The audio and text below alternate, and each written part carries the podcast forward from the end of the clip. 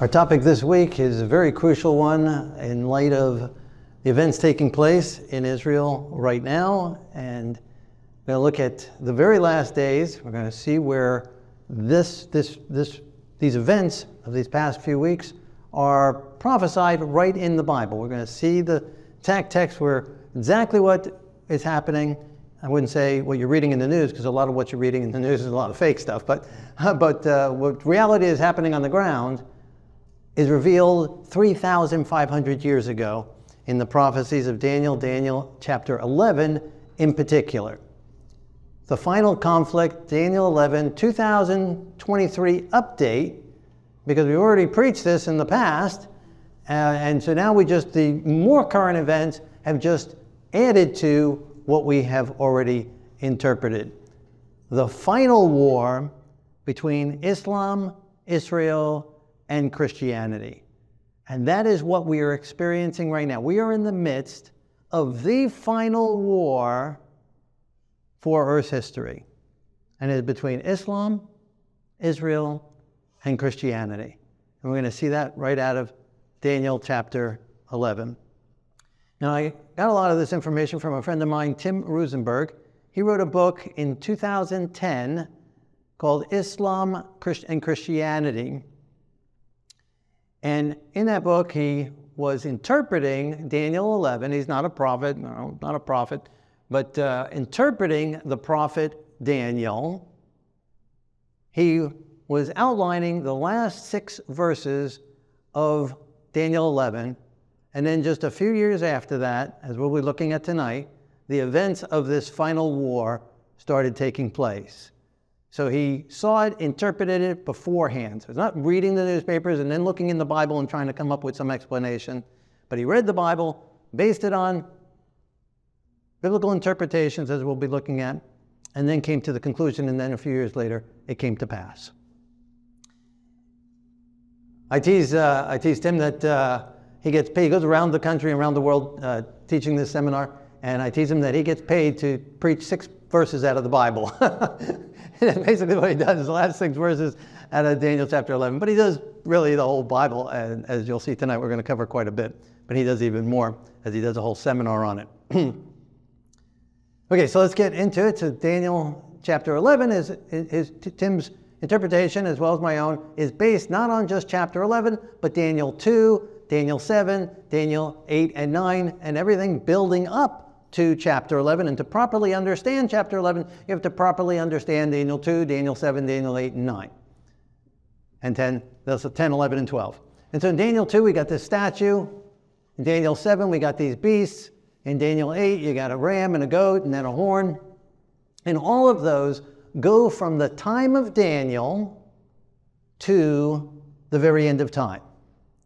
Each one of them takes us from Daniel's time all the way to the end with no break, right? Could you imagine a statue that had a break in it and part of it is elevated, right? Do you ever go to a museum and see a statue there just kind of floating in the air and the bottom of the statue just on the ground and it's just, they're floating? I mean, maybe, maybe in a sci-fi museum or something like that, but not, but not a museum that has uh, sculptures and, and, and statues or anything.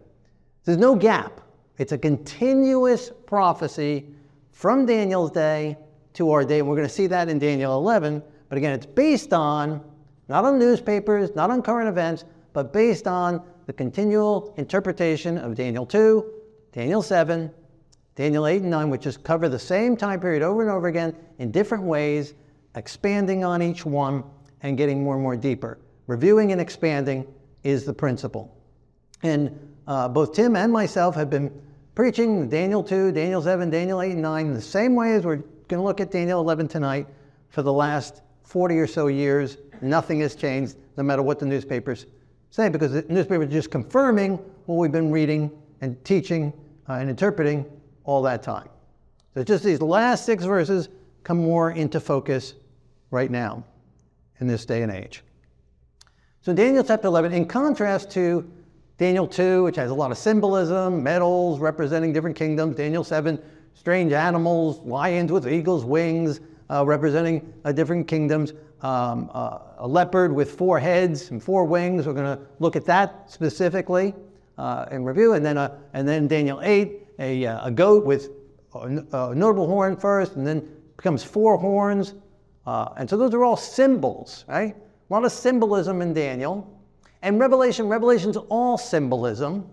Anyone who tries to make Daniel a, a revelation literal will misunderstand it. Because it's not literal, it's almost all symbolic. It's symbolism, and then you can interpret the symbolism based on the rest of the Bible. The rest of the Bible gives us the keys for interpreting it. In contrast to all these other chapters of Daniel and all of Revelation, Daniel chapter 11 is very, very literal. It makes it very unique and very amazing. And rightly overlapping with these other chapters makes it very easy to interpret. So let's look at it in Daniel chapter 11, verse 1. In the first year of Darius the Mede, three more kings will arise in Persia, and the fourth shall stir up all against Greece. A mighty king shall arise, who shall rule with great dominion. And when he has arisen, his kingdom shall be broken up and divided toward the four winds of heaven, but not among his posterity. Very plain words, right? No beasts, no animals, no metals. Very just clear words. It's going to be three more kings, and he's going to go against Greece, so mentioning a specific kingdom. So Medo Persia is going to go against Greece. And then the Greek king, the Greek king, is going to be rule with great dominion. That's describing Alexander the Great. He even uses the word there with great dominion. Alexander the Great, right? The first great king of Greece, where it came to its major power. And then he dies at a young age, and it's not given, the kingdom is not given to his posterity, it's not given to uh, Alexander Jr.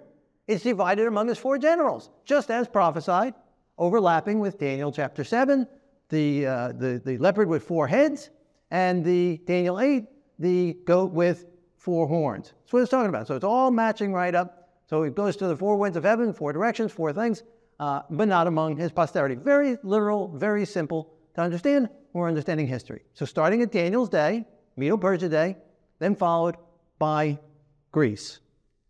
And here is a map of the four divisions, the four colors. You got green, orange, yellow, and blue. It's the yellow and blue that come more into focus in Bible prophecy. The other two kind of forgotten for a time.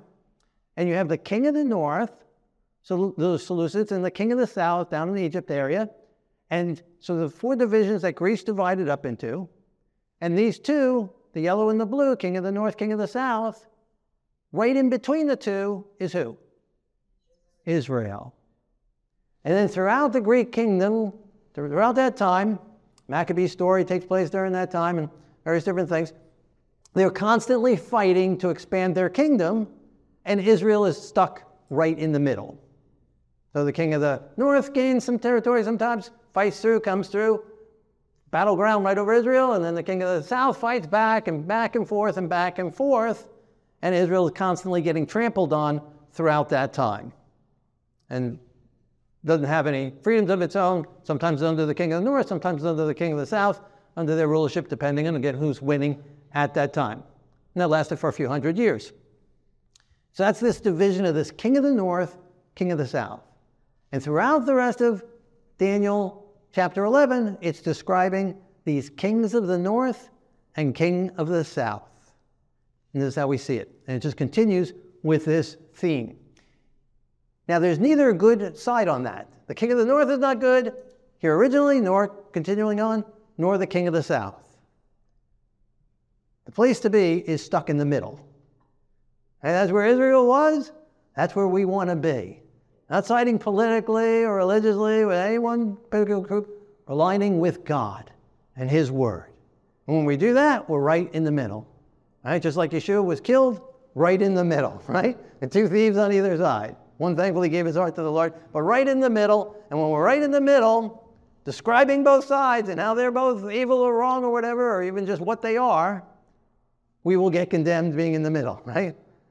Both sides will shoot at us, claiming we're on the other side. But to be in the middle and stay in the middle, and that's where Israel was, and that's where we want to be. So Rome eventually comes in, the next kingdom, the Iron Kingdom in the statue, the next kingdom that comes, and Rome then occupies the entire Mediterranean region, controls it all. And so for a time is the king of the north and the king of the south ruling over it all. And through this time, uh, in Daniel chapter 11, Cleopatra is, is, is, prophesied from Daniel's day and brought out. Uh, again, a lot of highlights, and we're not going to cover it all. Uh, I preached this sermon before in a three part series Daniel 11, part 1, Daniel 11, part 2, and you can see those on shalomadventure.com. And Daniel 11, part 3. That's what we're doing tonight with a review and just some uh, added events taking place. So you can get the fuller pictures of the first part and second part of Daniel chapter 11, again on shalomadventure.com, and see where Cleopatra is mentioned and other things. So it continues on to Daniel 11, verse 20. There shall arise in his place one who imposes taxes on the glorious kingdom. Now, what does that mean? It means there shall arise in his place one who imposes taxes on the glorious kingdom. That's what it means. Daniel 11 is not very hard. It's not, again, a lion with eagle's wings. What's the interpretation? It's very simple. It says what it means. There's going to arise another king in his place from the king of the north, and he will impose taxes on the glorious kingdom. What's the glorious kingdom? On Israel. And we go to Luke chapter 2, verse 1 a decree from Caesar Augustus that all the world should be taxed. And this taxing was made by Cyrus, the governor of Syria. Joseph went from Nazareth to Bethlehem to be taxed with Mary, his espoused wife, being great with child. And that's exactly what Daniel was prophesying hundreds of years in advance in chapter 11, verse 20, that there would come a king who would impose taxes in the glorious kingdom. And then we see it matches right up with the birth of Yeshua. The very next verse in Daniel chapter 11, verse 21, and in his place a vile person shall arise, or shall arise a vile person. What does that mean? After Caesar Augustus, a vile person will arise in his place. That's all it means. And that's exactly what happened in the 15th year, according to Luke chapter 3, verse 4, in the 15th year of his reign of Tiberius Caesar. Right? And then we have Pont- during the time of Pontius Pilate, during the time of Herod, uh, and so it gives us the time period when John is out in the wilderness. So we go from Yeshua's birth to Yeshua's immersion. Very next verse in Daniel chapter 11, verse 22. With the force of a flood they shall be broken, and also the prince of the covenant. Who is the prince of the covenant? Yeshua is the prince of the covenant. He's the prince of peace. He is the covenant keeper. He is the keeper of God's promises and God's prophecies, right? He is God's uh, promise keeper, the ultimate promise keeper. Hey, and so the next verse talks about him being broken. Was he broken? Yeah, Daniel 9 tells us he will be broken in the midst of the week. He was broken, he was cut off in the midst of the week after three and a half years from his immersion to his death, if it's perfectly. And so verses 20, 21, and 22 describe his birth, his immersion, and his death. Amazing. Right there in Daniel 11, hundreds of years in advance. Clear wording, clear as day. Yeshua there as the center. And then eventually Rome breaks up into several pieces and then gets replaced by, you see this map, and I didn't make this map, right? It's just a historical map. So the orange part on top, remember Rome had all of the Mediterranean. Now by this time, we're about a thousand years AD. At this time, the orange part listed on this map, I don't know if you can see it from where you're at, it's called the Holy Roman Empire. So it's still the Roman Empire, but now it's the Holy Roman Empire. In Daniel chapter 2, you had this statue, the legs of iron representing Rome, and then it goes right into feet, which are also still iron. It's iron mixed with clay, but it's still iron. And so the Roman Empire continues in a little bit of a changed form. It went from a pagan form to a papal form, but it's just a continuation of really the same deal. Even maps keeping the same name, just adding holy onto it. Right? The Holy Roman Empire. So again, no break in the statue, no break, no gaps. Just a continuation of God's prophecy, God outlining for us the history of his interaction with humanity. That's what the Bible's about. And so there'd be no gap in that. So there's no gap in the prophecies. So who's now ruling over the south? We have the king of the north. Who's ruling over the south? Who's the green in the south? By the year 1000 or so AD. Islam. Islam comes up, Islam rises very quickly and rises and conquers all this area, starting in Saudi Arabia area. And who again is in the middle between the orange and the green? Israel. And so once again, you got the king of the north and king of the south. And for hundreds of years, these two groups battle it out for the conquest of Jerusalem, for the rulership of Jerusalem. And so these bloody wars take place, these crusades take place nine or so of them, and three of them in particular are mentioned in Daniel chapter 11. We don't have time to get into all of them. So we have this battle taking place, and this leads us now to these last day battles that are continuing. This is what we have to understand. of What's happening right now, it's a continuation of these battles that began between apostate Christianity and Quran based Islam. So it's interesting between the two, one group is not following their book, and thus they are what they are.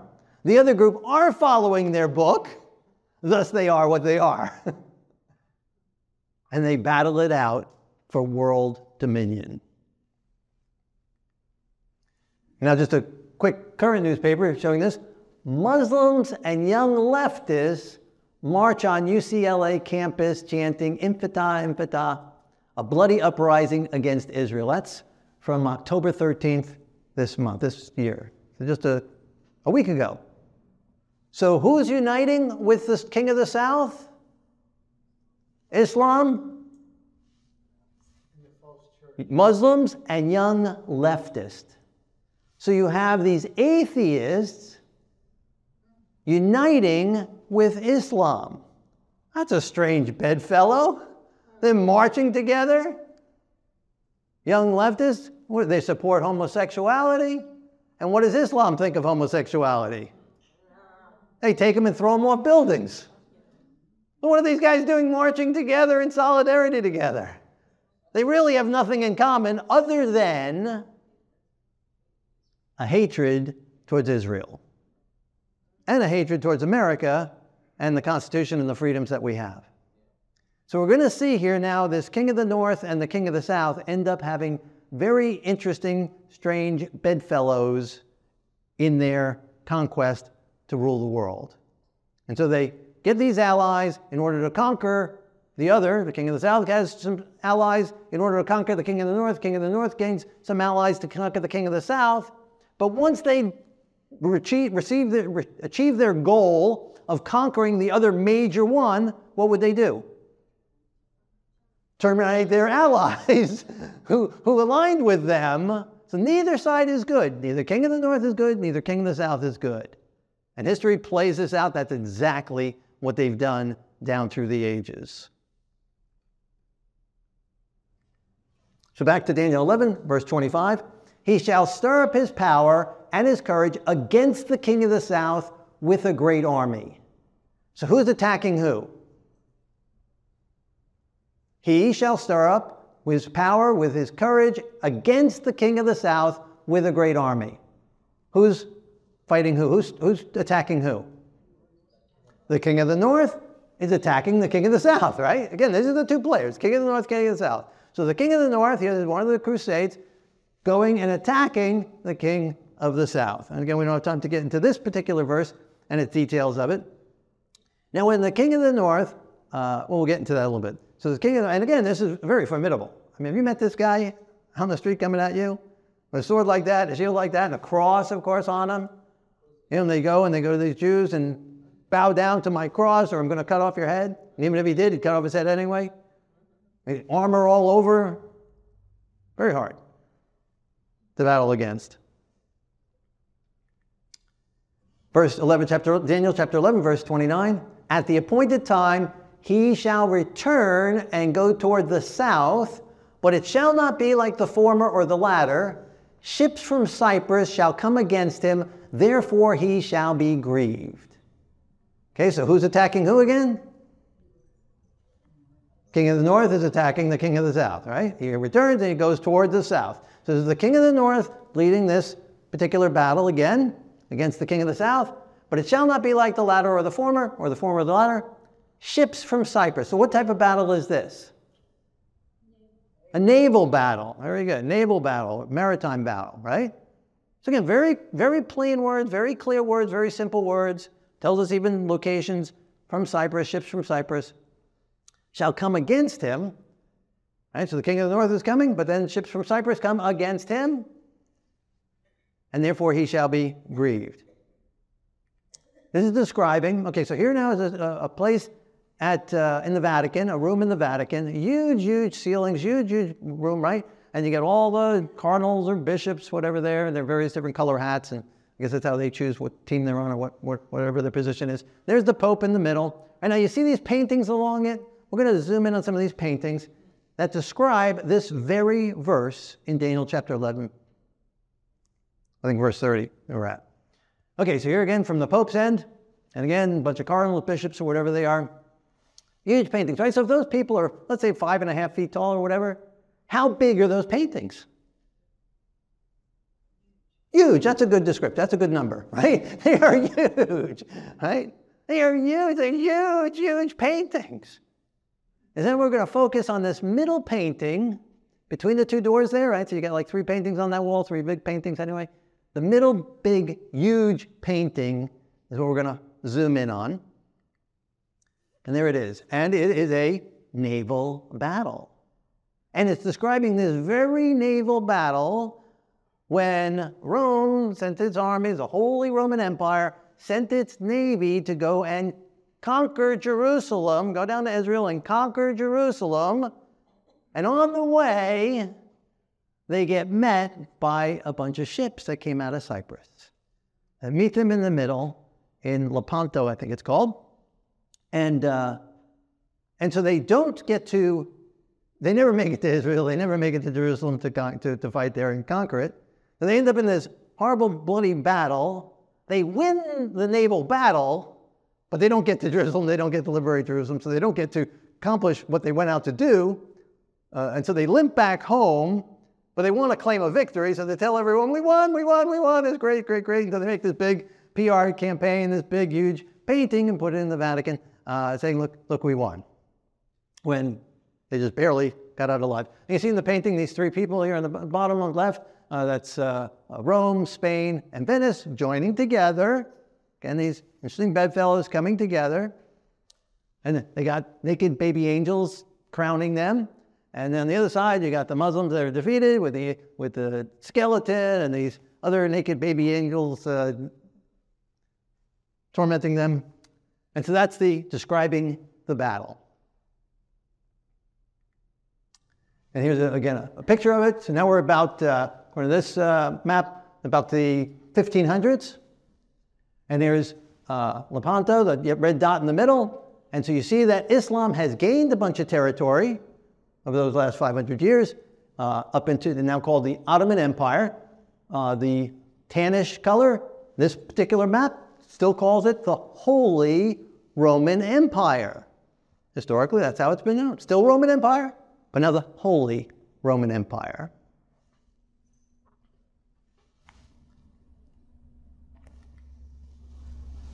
Verse 30, Daniel chapter 11, verse 30, continuing on, right? The ships from Cyprus shall come against him, therefore he shall be grieved and return in rage against the holy covenant and do damage.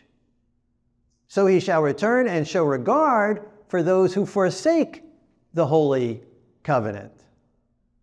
So he likes those who are forsaking the holy covenant. He doesn't like those who are holding to God's word. And so he comes back. He didn't win the battle like he wanted. Won the battle, I guess, didn't win the war like he wanted to. Uh, so he comes back, he's unhappy. They come back, they kick the cat, right? So they come back in rage, is what Daniel 11 is saying, and do damage. Again, very literal. And exactly as it says, they came back, and since they couldn't wipe out the Muslims like they wanted to, they find some other group to taunt. So we go down the wall, right? So still within that room in the Vatican. We go to the, another painting down the, down the wall. And this painting is depicting, you know, you see up in the top, there's a naked guy being thrown out of a window. He's still got the bed sheet around him.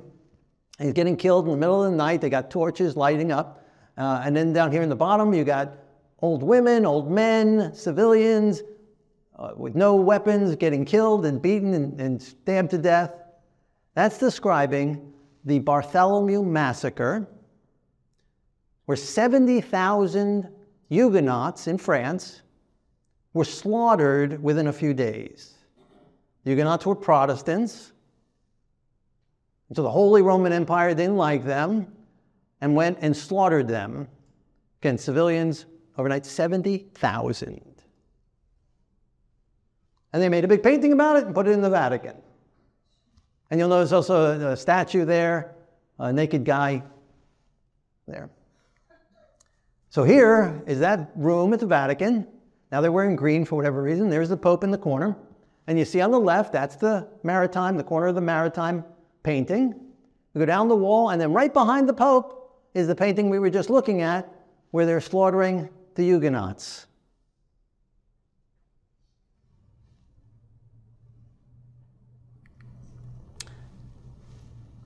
This is from the Tudor Society.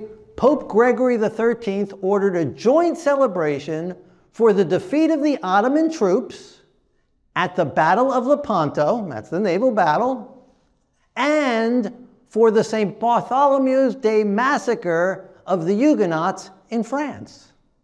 And they made a coin with the Pope on one side and the battle of killing the Huguenots, I believe, or the Muslims there uh, on the coin and made a celebration of it.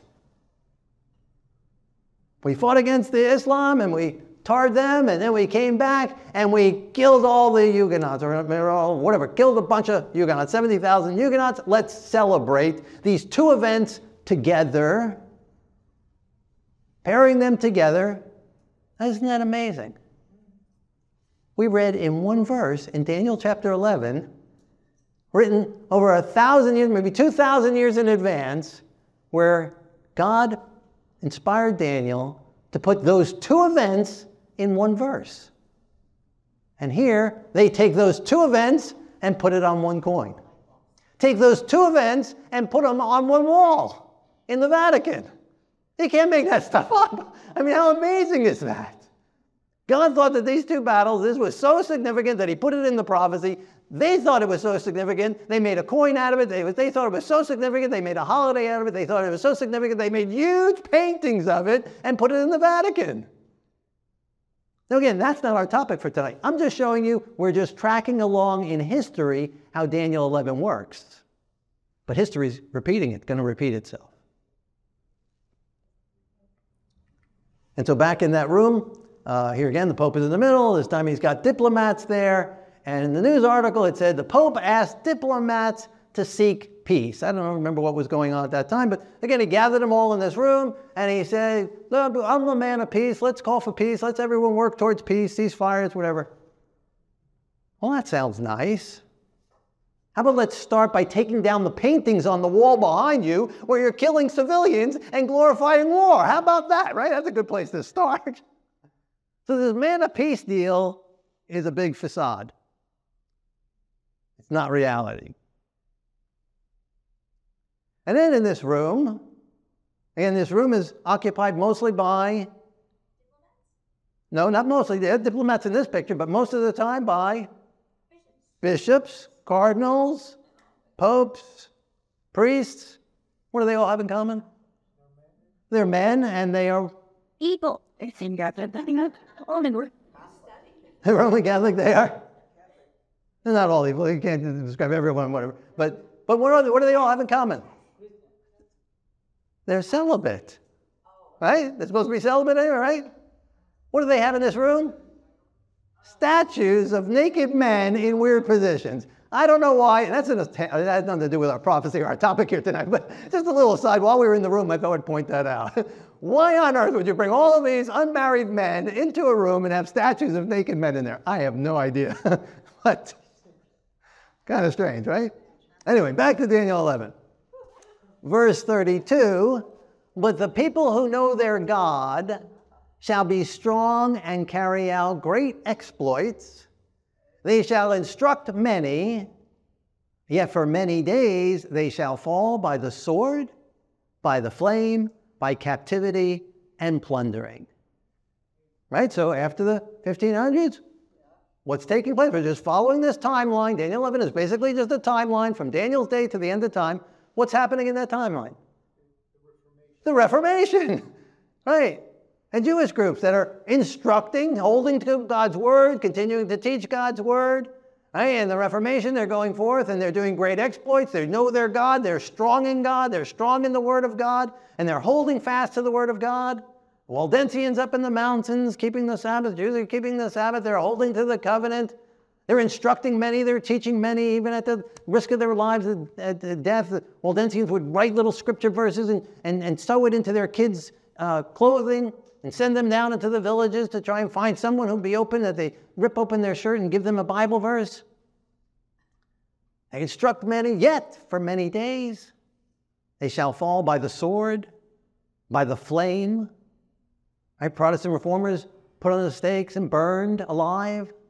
Jews forced into the synagogues and then burned alive. By who? By the Holy Roman Empire. By captivity and by plundering, taking their goods.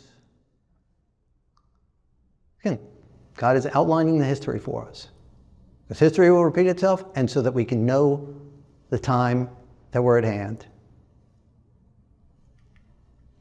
And then America is mentioned in prophecy, not by name because it's in Revelation. Revelation is again symbolism. Revelation 12, verse 13. Uh, uh, Revelation 12 and Revelation 13, portions of both those chapters, not the whole chapters. So America comes onto the scene, and I did a whole sermon series on that. And you can go to again, shalomadventure.com, and in our own search engine, not in some global Oogler search engine, but right into our search engine at shalomadventure.com, and you can type in America, and it'll bring up uh, these sermons for you, where America falls in Bible prophecy. And so then, now back to Islam. So now we come to 1946, just before Israel becomes a nation. This gives a list of 15 highest number religions. Judaism, Reform Judaism was the highest, about 2 million. This is right after the Holocaust. So it was much higher before, obviously, but uh, about 2 million. Conservatives, about a million and a half. Orthodox Judaism, uh, under a million. Shia Islam is this green block there, about 20 million. Islam, Sunni Islam, about 49 million. Pretty small. You combine those two together, you got 70 million under 70 million. What, 68 million? Look at Catholicism. And even again in this chart, and I didn't make this chart, Christian Roman Catholics. Rome is still there. The iron is still there. Huge, huge number, right? The biggest. Then Hindus, then Protestants. Christian Protestants are number three. Right? So that's your top three. And then the fourth one, Christian Eastern Orthodox. So Islam was very small 70 years ago. Nothing. Nothing. Well, like 10th and 12th on the chart there, or 9th and 11th or something like that? Very down, low down on the chart, very small. Now, there's a great video of that, and again, you can go to shalomadventure.com, and we have a video where it takes this and tracks it year by year, and you see the numbers all do, do, do, do, do, and the lines going all different places, and, and, and groups rising and, and, and falling. But by the end, we get to 2019, this, this was done a few years ago, Look who's on top Sunni Islam. Big time. Big time. You add that together with the other green one, Shia Islam, you combine those two together, and it's about the same or almost more. And again, this was four years ago, and so now it's even more. numbers have just increased in their favor, more than Catholics and Protestants combined. So back 70 years ago, it would have been very easy to take the gospel to the world. It would have been very easy to take the Bible and teach the Bible around the world. Very easy. Today, everything's upside down. And so now with their numbers, they've become very bold. Because now some definitions as we get to these last few verses. Papacy is ruled by a pope who claims global ge- geopolitical power and global religious power. So it's a church state. A caliphate is ruled by a caliph who claims global ge- geopolitical power and global religious power. You see how these two sides will conflict? Both are wanting global power, both are governments, political forms, and both are religious forms combined together. And thus, they both want world dominance for their political views and their religious views. And you can only have one who's on top. And so they clash, and they've been clashing for the last 1,500 years for that very purpose. And that's really what it's all about. Vatican is a government, it's a state, it's a country, it's a small country, but it's a country And so you have these two political religious groups fighting it out. That's what we're in the midst of. The Quran, following Islamists, want to bring about a global caliphate by force in Al Quds. And we're going to come back to Al Quds in a little bit, but that's their term for the city of Jerusalem. And that includes the Muslim Brotherhood out of Egypt that has spread big time, Al Qaeda, ISIS, uh, Turkey, Iran, and other groups. So them uniting together. And then you have moderate Islam, are those who are opposed to a caliphate by force in Jerusalem, and those include Saudi Arabia, um, those who've signed the Abrahamic Accords, uh, United Arab Emirates, Sudan, Bahrain, Morocco, and Oman. And they may switch sides back and forth. We'll see what happens. But right now, today, that's kind of where it's at. And we'll see what Bible, Daniel chapter 11, tells us about these groups. So back to Daniel chapter 11, down to our last six verses. Daniel 11, verse 40 At the time of the end, the king of the south shall attack him, and the king of the north shall come against him like a whirlwind. And this is where my friend Tim wrote this book four years prior to the news events we're going to be looking at, and he described this war. He interpreted this war based on this verse and based on everything we've just seen. And again, Daniel 2, Daniel 7, Daniel 8 and 9, and Revelation. So who's attacking who this time? At the end of at the time of the end, the king of the south shall attack him. Who's attacking who? King of the south is attacking the king of the north. And the king of the north shall come against him like a whirlwind. Right? Another term for whirlwind, what we call whirlwinds here in Florida, right? Tornadoes, right? Like a tornado and like a whirlwind coming at him. And so uh, my friend Timmy interpreted that Islam is going to attack the king of the north. It's going to attack papal Christianity. What he wrote in his book. Four years later, in July 2014, Abu Bakr al Baghdadi, the self proclaimed leader of the Islamic State stretching across Iraq and Syria, has vowed to lead the conquest of Rome as he called on Muslims to immigrate to fight under its banner around the globe. Fighting around the globe, what do we call that? A world war. He was calling for a world war with the end goal, the conquest of Rome. So ISIS, while their initial stated purpose was to take over Israel, that's where they get their name from. But there, here's he's saying they also want to conquer Rome in the process to his attack on Rome, king of the south, pushing against the king of the north. And who was Abu Bakr al Baghdadi? What happened to him? A few years later, Trump comes into power, bang, zoom, off to the moon he goes, right? He gets out, right? One month later, Francis, Pope Francis, calls for action. After a sweeping advance by radical Islamic militants forced thousands of residents of Iraq's biggest Christian town to flee, His Holiness addressed the urgent appeal to international community to take action.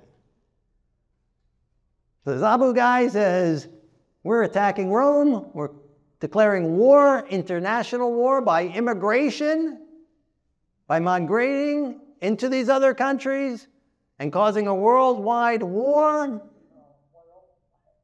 And the conquest of Rome, one month later, Francis says, we need an international community to take action.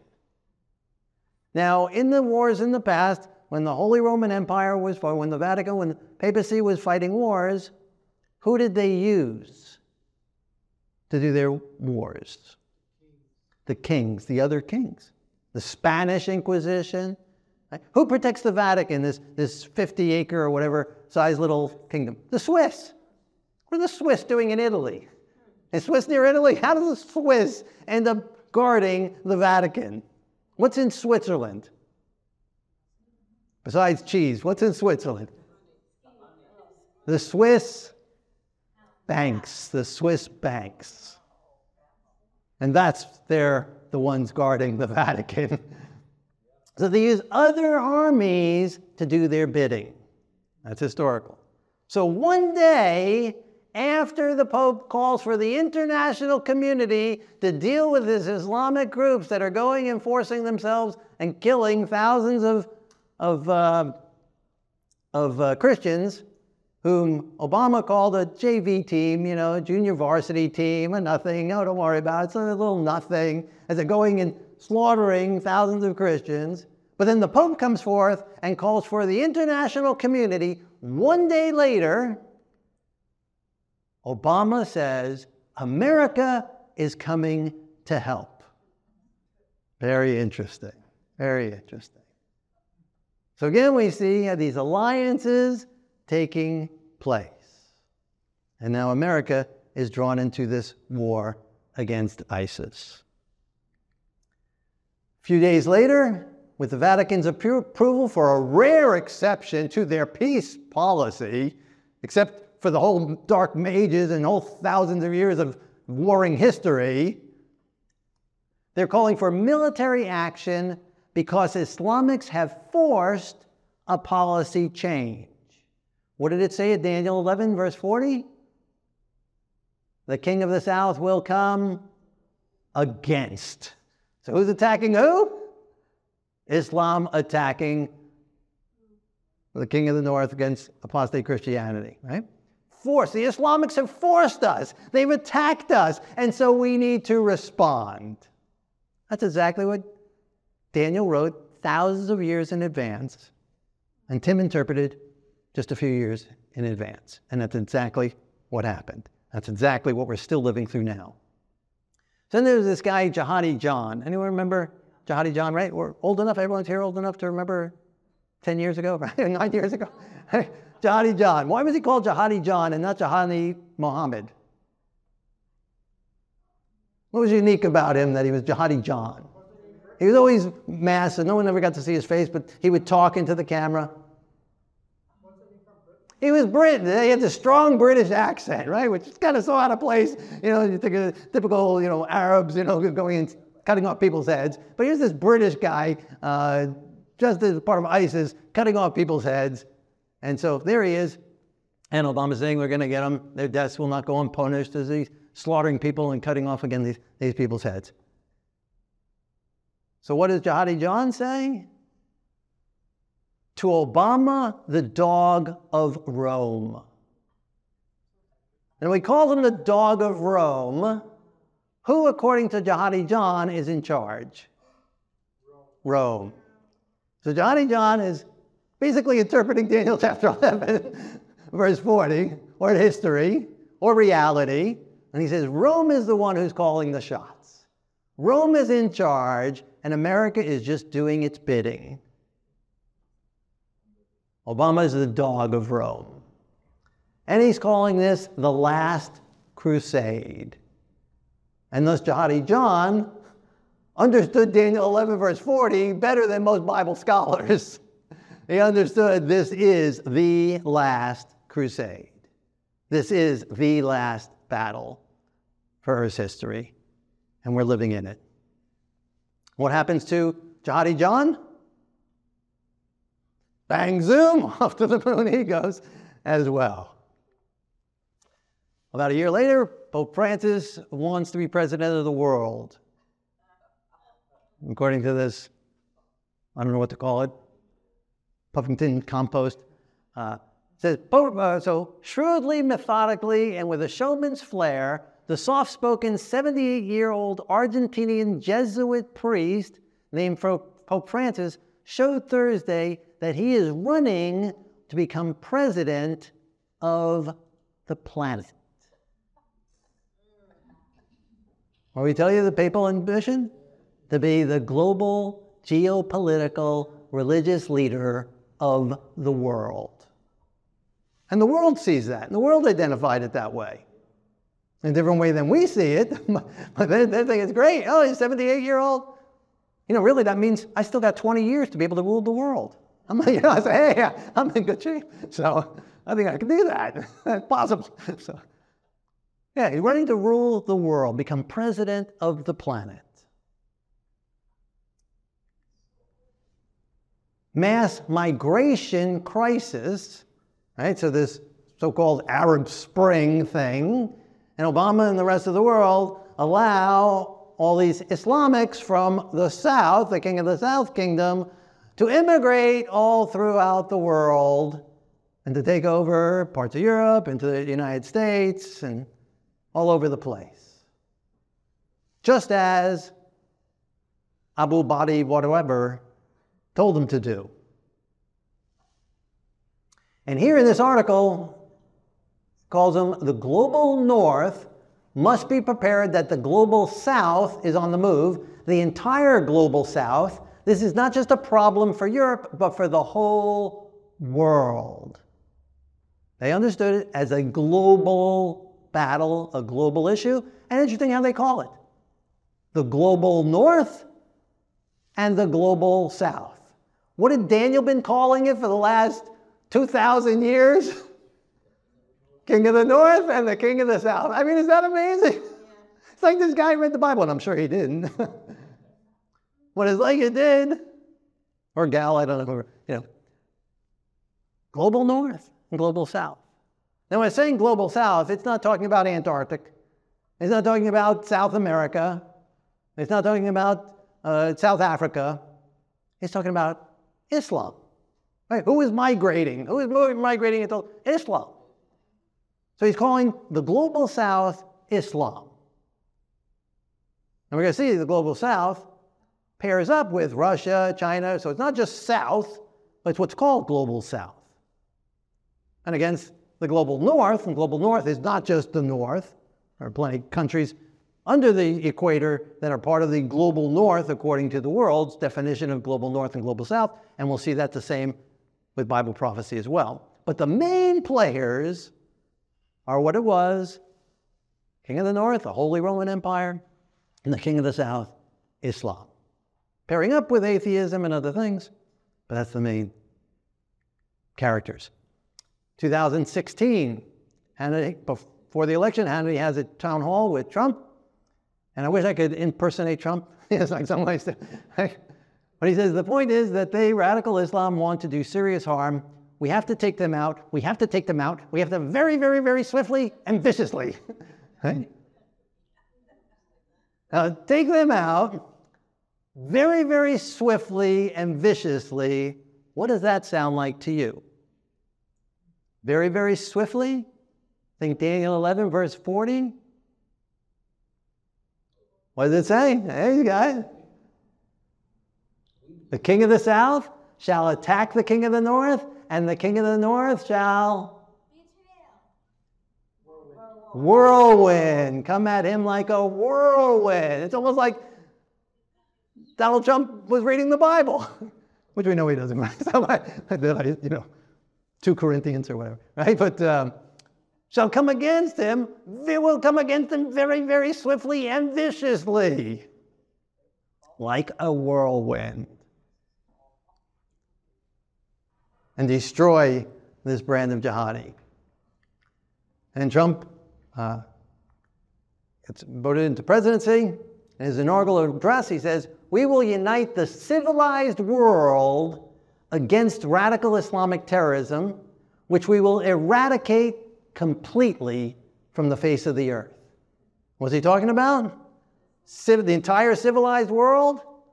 Eradically, completely? World war. Okay? From around the world. We're going to eradicate it. The whole civilized world against the whole radical Islam. And again, radical Islam are those who follow the Quran. That's simple. So then, within a year's time, well, okay, before we get there, just going in timeline. Uh, so in November 2017, the ISIS group releases images of the beheaded Pope Francis. Now, they didn't actually do it, but they're showing pictures that this is their plan, this is their goal to behead Pope Francis.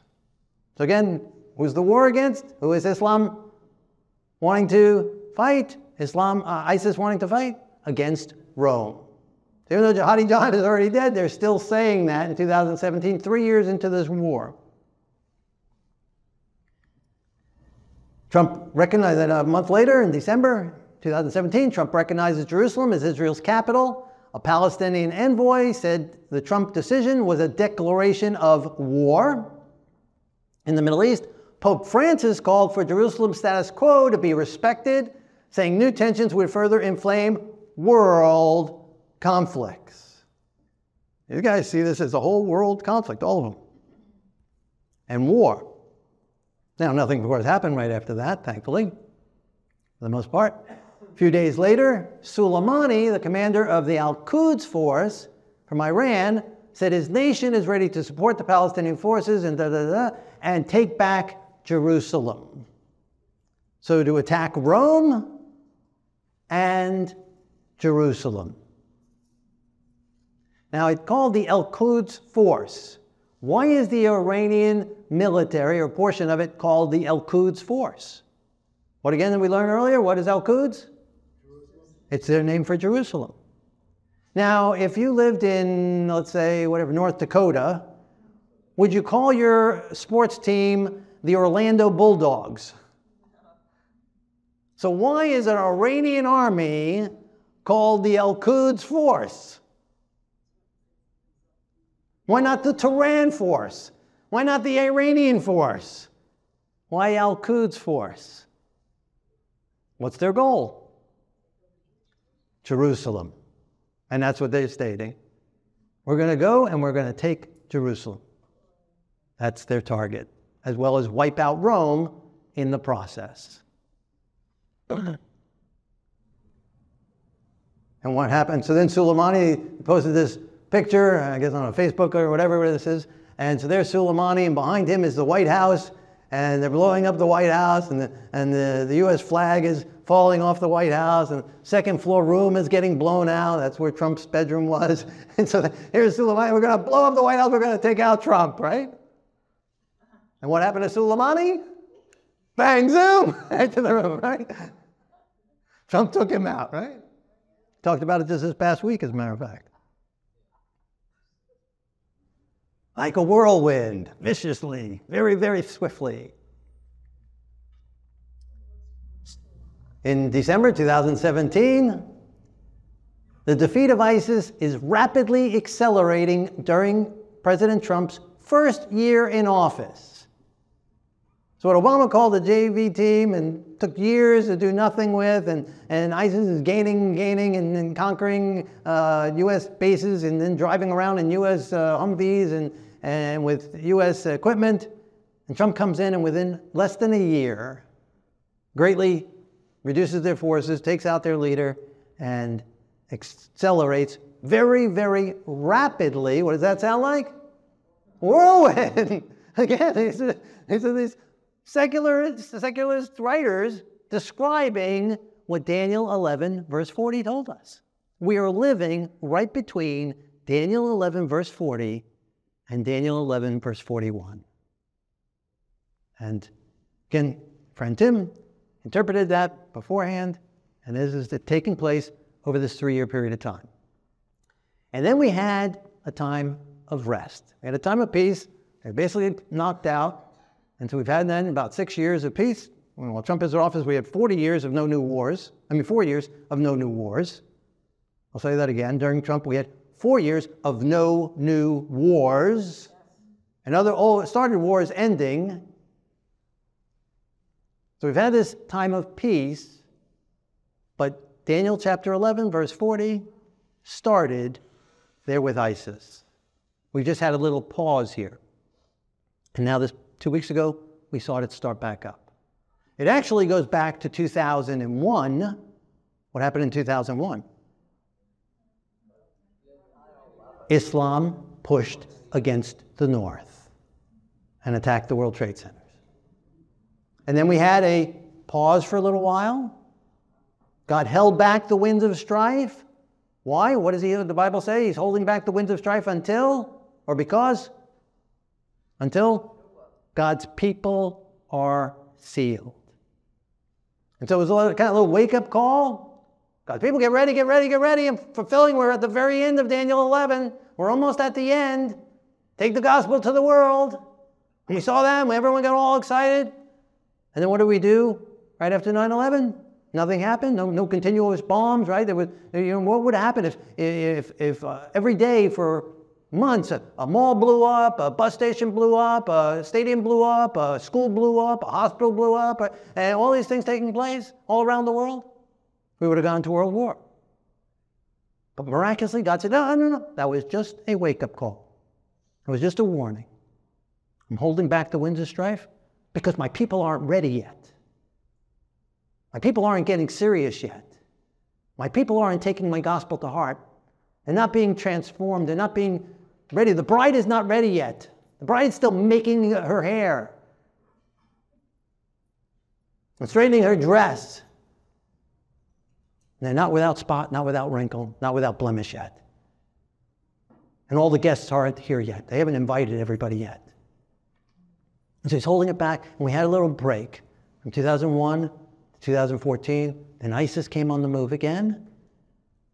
God wanted to draw our attention again, get us ready, get us excited, get us on fire, get us to take the gospel to the world, take life seriously, take the word of God seriously, take it to heart. And after there was peace again, what did we do? We rolled over on the other side and went back to sleep. And so now it started up again. That's what we're experiencing.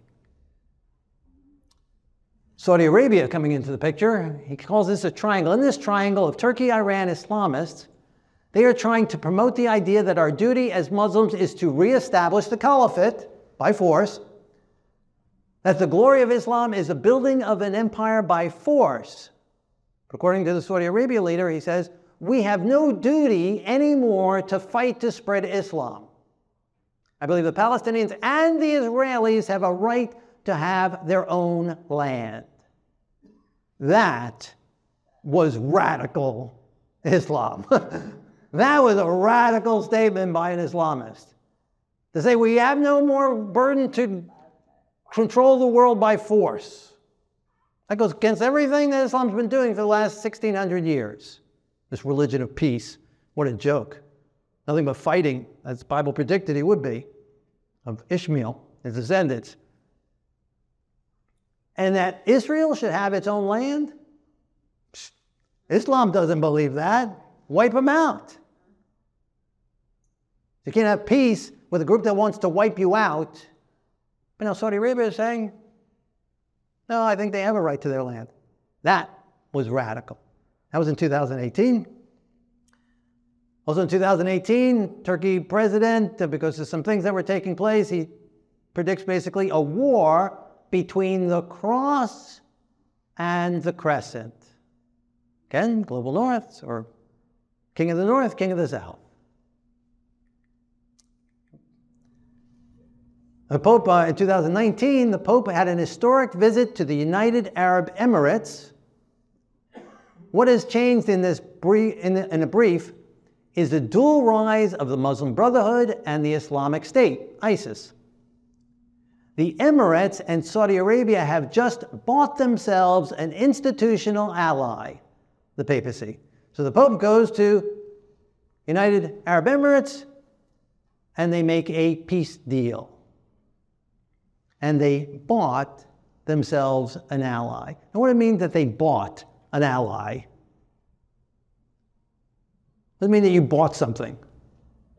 You paid for it. They paid. It's not an equal, okay, we'll make partners together and we'll shake hands and, and we'll have mutual benefit to each other. No, they paid for it, according to this article. Again, the Swiss banks coming into play and, and, and oil money coming into play. So they bought an ally. So now again, you have this global, this, this king of the north, the papacy, and some Islamic countries joining with the king of the north. And we're going to see that right in Daniel chapter 11. It's exactly what it says. And then other alliances. Uh, this, this first article on your left from 2020 Palestinians' unbreakable link with Black Lives Matter. It was described by some as American Intifada. What does that mean? What was taking place? What was Black Lives Matter doing in 2020? Burning America. Burning buildings, taking over government buildings, killing people, What is BLM? What is Black Lives Matter then? What would you call that? Someone burning buildings, a group burning buildings, killing people, taking uh, government buildings. I'm glad you said it. Yep. I don't dare say that. you guys said that. And then this week, on the right, the article on the right, from October 10th, 2023, just a few days ago, Black Lives Matter group throws support behind Hamas attacks, calls murder of Israelis self-defense. 1,400 and more civilians slaughtered in their beds, babies' heads cut off, and Black Lives Matter is in support of that? Again, very interesting bedfellows. They're uniting together. Only to serve a purpose for a time, and then the winner would kill the other. Okay, so back in our time period, back to 2022, this article calls it a red-green axis. The ties of China, Russia, Turkey, and Iran. Red-green axis. What is the red? China, which represents red Communism, right? So Russia, China, right? So communism. And the green? Muslims, Islam. So a communist, atheist, Islamic axis taking place. So this king of the south, again, grabbing partners, Cuba, so it's not just again the south, it's not, so it's all over around the world, but the main player is still Islam as far as Bible prophecy is concerned. So it's not about Russia, it's not about China, it's not about all these other things. The key in Bible prophecy is Islam against the Holy Roman Empire. That's the bottom line. And its allies versus its allies. September 12th, 2023, Iran's uh, uh, Ayatollah Khomeini marks the six billion gift he received from the United States on 9 11 speech celebrating America's demise. And just a month later, how is that $6 billion used?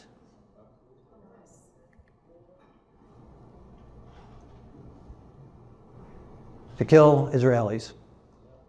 Then September 14, 2023, growing number of people on U.S. terrorist watch list encountered at the border, U.S. border. So from 2017 or whatever, it said, we read that article saying that, and, and, and Abu, whatever, calling for migration around the world. They've been coming across the border in massive numbers, terrorists, into the United States and other countries. And then Hamas attacked on Simchat Torah, 2023, into families' homes to party, killing young teenagers, 20 year olds, babies, beheading them, burning them alive, slaughtering people, torturing people, raping people, dismembering people, mutilating people, babies, elderly, taking them captive, all ages. Who knows? God knows what's unbelievable what's happening to the captives. Horror taking place. That's where we're at. It started up again. The king of the south is still pushing against the king of the north. So we had a whirlwind, but it wasn't enough. Didn't finish it off. And so we're still in this continuation. And even as it says in this uh, article from Jewish National News, Israel troops find ISIS flag on Hamas terrorist body. So it's still, ISIS is still continuing basically. And then Israel went to the UN, and at the UN, Israel put this on this big board Hamas is ISIS. Now, maybe not literally ISIS, but basically they're saying it's the same spirit, it's the same thing. The whole world gathered against ISIS in the past. We need the whole world to gather against Hamas because it's basically the same thing. And for the most part, it really is the same thing. So it is the same war. This is still the war of Daniel chapter 11, verse 40. The king of the south pushing against the king of the north. And that's where we're at right now. And then on October 7th, 2023, New York socialist rallying for Palestinian Day after terrorists killed, at that time they numbered it at 200, now it's over 1,400, with 3, over 3,000 injured and 200 hostages. And so again, you've got now, again, this socialists, communists, atheists uniting with Islamic terrorists. It's crazy, but that's exactly what's happening. And it's again exactly what the Bible prophesied exactly how we've been interpreting it. When so, we're Iran helped to plot on the attacks over the several weeks. So Iran is involved. So we got all these players involved. Uh, Russia and China refused to condemn Hamas. And then in this uh, article down the bottom on 101623, right, so just days ago, Russia supports Palestinian ta- state with Jerusalem as its capital. Red green axis. So you have the Islamist and communist, socialist, left wing, atheist, all coming together. And all these various different countries along with it. This is a global war we're in. This is World War III that we're in. Might not realize it yet, but we've already been in this world war. And then just yesterday or two days ago, 65 Berlin police injured. Police being injured, 65 of them. That must have been some uprising against them. Pro Palestinian protests called to burn everything down. So in Germany, in San Francisco, a whole bunch of students walked out of school in support of Hamas. So little kids, various parts of this country, New York City, various places, they're demonstrating in support of this terrorist, murderous regime that will kill them in a second. So these are the players taking place. So here it is the king of the north is papal led apostate Christianity with the US, but the US kind of split because again you have these leftist groups and, and other groups, right? The atheistic groups siding with, that, with the king of the south. It's kind of a mixed bag there. But as far as the political echelon, they're saying they're with the king of the north. The EU, same thing. And then some Muslim countries, as we saw, joining with the King of the North. Now, again, there's no good guys here. King of the North is not good, King of the South is not good. King of the South is Quran led Islam with Russia, China, communist, socialist, and atheism around the world. Now, being in the middle, middle literally, is Israel and some Muslim countries. Spiritually, being in the middle spiritually, that's where we want to be, is God's people that are Jewish believers, biblical Christians, and converted Muslims. And so you got these two wars, two groups fighting it out, and we're stuck in the middle. And history will repeat itself all over again. So that's right between Daniel 1140, that's where we're at right now, and then coming on to verse 41. Now, what will take place next could be a couple things. God can pause it again. Things can quiet down. Israel can knock Hamas down to size or eliminate them, only to be replaced with some other group. And we'll have a time of peace for a while, but the war won't be over. And then the Islamics, at whatever time they feel they have enough power and strength to do it, will attack again. Or the king of the north will come as a whirlwind and wipe out in a world war. Things will continue to spiral out of, and that's what they're wanting. See, Iran wants a world war. They want to keep poking the bear until the bear comes at them because they believe that they will win the world war. They believe that their uh, caliph, their, their, their version of the Messiah, is going to come and deliver them and conquer all of the rest of the world, including the other kind of Muslims that are not like that. So they're wanting a world war. That's what they're praying for. That's what they're wanting. That's what they're fighting for. That's what they're doing. And everything they do is to create a world war. Basically, the West is doing everything it can to try and keep a world war from happening, at least, at least uh, on the surface. Right? Enough wars to keep make money on, but enough to not lose their power. But Iran wants a war to end all wars, for keeps, for the whole thing.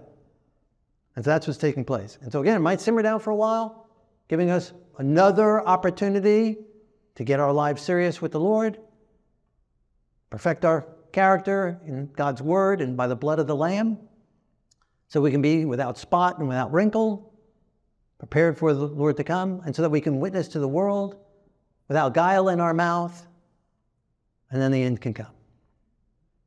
Or world will continue, and we'll go into the next verse. And so, with that, let's go to the next verse. I think that's it. Yep, verse 41. He, king of the north, because in verse 41, 40, the king of the south gets wiped out with the whirlwind. That hasn't happened yet.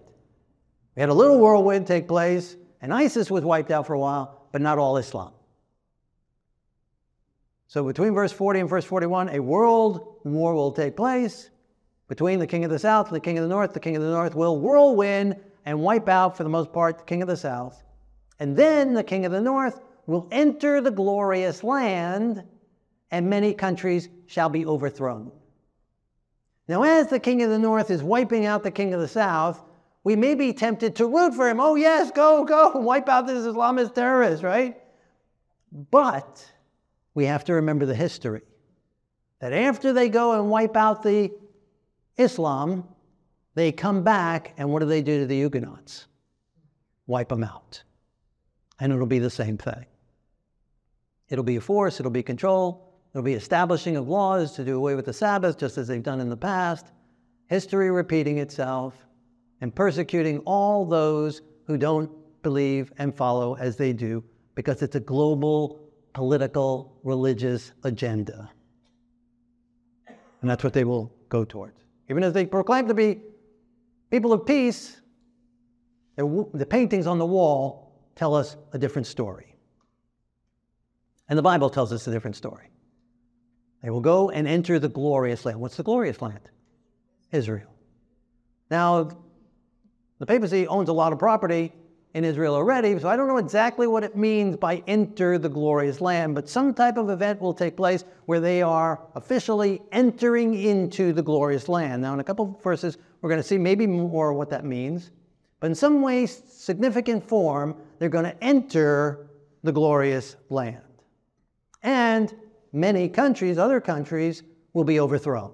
And again, that can be part of that whirlwind of wiping out the Islamics, or maybe the Islamics are already wiped out in verse 40, and maybe it's talking about other nations that don't come along with their agenda. Again, it's world dominance is the goal because it's all satanic. That's Satan's goal. it's not human beings. It's not popes and it's not caliphs and it's not priests and it's not uh, imams. That's the issue. We wrestle not against flesh and blood. It's the Satan inspiring and pushing these parties together and building up, thinking they're doing God's service as they're killing the people of God. Verse 41 But these shall escape from his hand Edom, Moab, and the prominent people of Ammon. So some Muslim groups will escape the king of the north's hand, escape the mark of the beast. That's what the king of the north really parallels. It does parallel the, the, the beast, the first beast of Revelation 13 and other parts of the Bible. But these escape from his hand. Now it's interesting the three that Daniel mentions Edom, Moab, and Ammon. All three of them are children of Terah, the father of Abraham. All three of them at one time were part of greater Israel during the time of King David and King Solomon. So predicting there, again, a reestablishing of the Davidic kingdom in another sense, in a way. Spiritually, maybe, but. And then chapter 12, your people shall be delivered. And that word delivered is the same word that's used there in Hebrew for escape. So they get delivered, they don't get caught up in it, they end up in the middle, in other words. They leave Islamics and they don't join the king of the north, they escape. Amos verse 9, chapter 9, verse 11, I believe, describes this. I will raise up the tabernacle of David, that they may possess the remnant of Edom, and all the Gentiles who are called by my name, says the Lord. So we have it right there. We have believing Jews, the tabernacle of David, converted Muslims, the remnant of Edom, and the Gentiles who are called by my name, believing Christians, covenant keeping Christians. Those who keep the commandments of God and have faith in Yeshua, as described in Revelation 12 17. The remnant that Satan hates, that he goes out to make war against, because he knows his time is short. Back to Daniel 11, verse 42. He shall stretch out his hand against the countries, and the land of Egypt shall not escape. So again, the king of the north comes down and wipes out maybe literal Egypt, and so far, Daniel 11 has been very literal. So maybe literally takes out Egypt, takes whatever from there, uh, or maybe just again talking about a portion of Islam that Egypt is representing. So they get wiped out. And then verse 43 He shall have power over the treasures of gold and silver and over the precious things of Egypt also the Libyans and the Ethiopians shall follow at his heels. So you have Islam divided into three groups. We have those that escape, don't receive the mark of the beast, don't go along with the king of the north, leave Islam, become believers in the Bible and the Messiah, Edom, Moab, Ammon, Daniel's people. We have those who do not escape, like Egypt, who get wiped out. And we have those who choose to follow and join with the king of the north, represented in Daniel 11, Libya and Ethiopians. That makes sense? Verse 44 But news from the east and the north shall trouble him. Therefore, he shall go out with great fury to destroy and annihilate many. So he's working on ruling the world, and then news from the east and the north trouble him. What does the north and the east represent in the Bible? Let's look at some Bible texts. Ezekiel 44, verse 4 He brought me to the way of the north gate, and the glory of the Lord filled the house. Ezekiel 43, verse 1 He brought me to the gate that faces toward the east, and the glory of God of Israel came from the way of the east. And then in Revelation 7 2, I saw another angel ascending from the east, having the seal of the living God. And Matthew 24, verse 27, for as lightning comes from the east and flashes to the west, so also will be the coming of the Son of Man.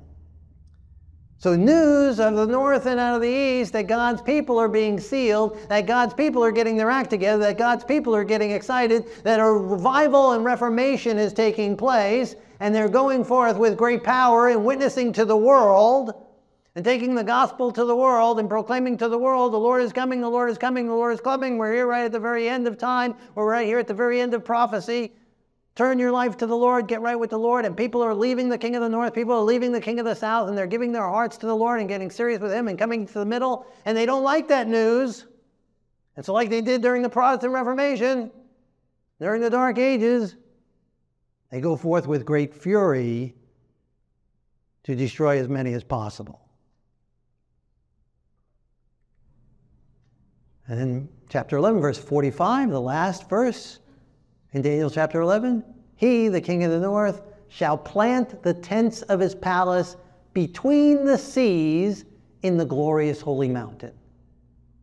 So, in some way, shape, or form, and again, I don't know exactly what that means, but in some way, shape, or form, the king of the north is going to plant his tents of his palace between the seas. In the glorious holy mountain. What's the glorious holy mountain? Jerusalem. What is, what's the city between the seas? Between the Mediterranean Sea and the Dead Sea and the Sea of Galilee. What's the city in the middle of the three? Jerusalem. So, in some way, shape, or form, the papacy is going to enter into Israel, literally. It's been literal so far. And spiritually. I mean, it's already entered into the spiritual Israel. It's already entered into Christendom, right? It's already infested into Christianity as a whole, with its false teachings and false doctrines. But here it's talking literally. There'll be some type of manifestation and plant his tents. Now, this map is from 1947, the UN partition plan. This is what the UN originally planned, planned for Israel. When British pulled out, right, so British was ruling over the area, not Palestinians. British were ruling over the area. And they planned on giving the blue areas, the desert areas, to the Jews, giving the orange areas, the bigger areas, the mountain areas, more fertile areas, to the Arabs. There were no Palestinians. The term for a people group was not invented until Arafat comes along. They were just Arabs living in this area. And then Jerusalem was to be an international city. I don't know if you can see it on your map, but a little pink thing, and it says there, international zone. So not for either group. And with a mayor from neither group. So not from Israel and not from the Arabs. What does that leave left? Who does that leave left? That was the original plan for the UN, but it got messed up because the Jews said okay and the Arabs said no way, and then there was a war. And so I think that is still part of the plan. According to Revelation, uh, Daniel 11, verse 40, was it 1 and, and 45. Enter the glorious land and to plant the tents in the, temp, in the mountain of God between the two seas. Now, some people, uh, this is not, you're not talking about Armageddon here, right? Because Armageddon is in Revelation. Revelation is a spiritual book. Right? So this world war is not going to take place in Israel. Sorry to break that news to you. We'd like that maybe. Some, a lot of people might like that because it's way over there and it's not going to affect me living here. But that's not what it's going to be. It's a global war. Armageddon is just symbolic of a global war. There's no way all the armies of the earth are going to fit in the Jezreel Valley. It's just not going to happen. Besides that, there's no such thing as Mountain of Megiddo. It doesn't exist. Nothing on the map, nothing on the land. There is no Mountain of Megiddo.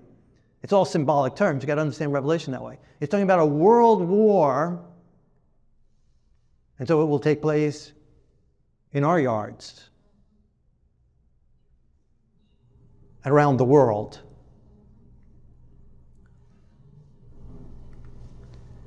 And then the very last part of Daniel 11 Yet he shall come to his end, and no one will help him. Just like how Daniel 2 ends, takes us from the time of Daniel all the way to the end of time. The stone coming and destroying his statue. No, he is the king of the north. The king of the north shall come to his end, and no one help him. Just like the stone coming and destroying the statue and all of it being destroyed, the second coming of Messiah. Just like Daniel chapter 7, the, the judgment scene against the beast power. Uh, just like Daniel chapter 8, uh, he comes to his end and gets destroyed. Kingdoms of this world get destroyed because the gospel goes to the world. God's people get sanctified, get, people get sealed. God's people get serious. God's people overcome sin by the blood of the Lamb and by the word of their testimony. And they go forth with great power the power of the Holy Spirit, the power of the latter rain, taking God's word to every nation, tribe, kindred, and people, which upsets the king of the north who's then in power. And as he goes as a whirlwind, and the very next verse then tells us, we go to Daniel chapter 12, verse 1, which takes us back a little bit into Daniel chapter 11, because first it was talking about the king of the north, now it's going to talk about God's people. At that time, Michael shall stand up, the great prince, who stands watch over the sons of your people, and there shall be a time of trouble, such as never was seen since there was a nation, even to that time. And at that time, your people shall be delivered, every one who is found written in the book. And many of those who sleep in the dust of the earth shall awake. So the king of the north, he hears tidings out of the east and tidings out of the north. He sees God's people on the move, God's people, uh, people giving their hearts to the Lord, coming out of Babylon. Come out of Babylon, my people. People are leaving Babylon. They're giving their hearts to the Lord. They're refusing the mark of the beast, proclaiming the second coming of the Lord. And he goes forth, and a time of trouble takes place for God's people. Such has never been seen, persecution like we've never seen before. Can't imagine, can't describe. And it's okay to be a martyr. God will see us through to eternity, and that's what counts. And God's people will be delivered. And the many who asleep in the dust of the earth, the Lord will descend from heaven with a shout, with the voice of the archangel, with the shofar of God, and the dead in Messiah will rise first. And we which are alive and remain will be caught up together with them, those who are asleep in the earth, to meet the Lord in the air, and thus we shall ever be with the Lord. Amen?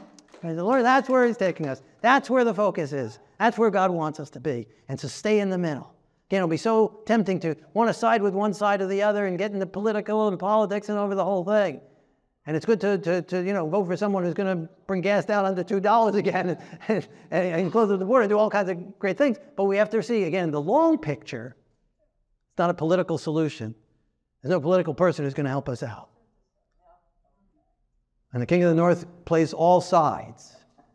Play the atheistic side, play both sides, play whatever is good at the moment to fulfill its goal. And so we need to stay with the Lord, stay in the middle. Stay between the two thieves. Stay with Yeshua. Stay in Calvary. Be crucified with him. Stay among him. Be hated by all sides, and it's okay. Stay with the Lord. Keep our eyes focused on the goal set before us. Proclaim God's word, proclaim God's truth, proclaim God's glory, proclaim God's love. For a spirit of peace, not world peace, there'll never be world peace. He didn't come to bring peace, he came to bring a sword, but to proclaim God's word, peace in our heart, goodwill towards man. Peace, victory over sin, deliverance from the devil and the temptation and the carnal nature, and living boldly for the Lord, and living fully and completely for Him. And He will come, and he, with the brightness of His coming, He will destroy all the wicked. And the sheep and the goats will be separated God's sheep will be taken up to the barns, the wheat will be taken up to the barns, and the tares, the wheat will be destroyed and burned up. And God will have his day and destroy it all. And that's what we're looking forward to. And that's what Daniel 11 takes us to. So right now we're living right at the very end. There's not much left to take place. And we're not waiting on the Lord. The Lord is waiting on us. When we get serious, totally sanctified, totally transformed, the world will see the gospel lived out in us. And the gospel will quickly go to all the world. Then the winds of strife can be loosed, and the time of trouble can take place. The world war can continue. God will deliver us and destroy this world and raise the dead. That's where we want to look. And so, as we prepare at this time for God's coming, I'd like to encourage us to be on God's side. Forsake the things of this world. Let the devil have no hold on you in any way, shape, or form to bring you down. Allow the Holy Spirit to convict you if there's any area in your life that's not right with God. Surrender all to the Lord. Get fully serious for Him. And allow yourself to be used by Him, transformed by Him, and witnessing for Him. And so let us pray for God to do His mighty work in us and through us so that He can come. Our Lord, our God, who sees all things, has revealed all this to us thousands of years ago. Amazing. Thank you, Lord, for showing us the time is at hand so we can know the times and know the day that we're living in and be prepared and prepare others. So, Lord, work in our hearts and minds. Convict us, cleanse us through the blood of Yeshua. Wash us clean of every defilement, everything that's not of heaven. Crucify us and live inside us. Fill us with your Holy Spirit. Live in us and out of us. And we would be your covenant keeping people, keeping the commandments of God, keeping your commandments and believing in you, Yeshua, our Messiah. Live in us and through us and use us in spreading the gospel to our world around us. In Yeshua's holy name, amen.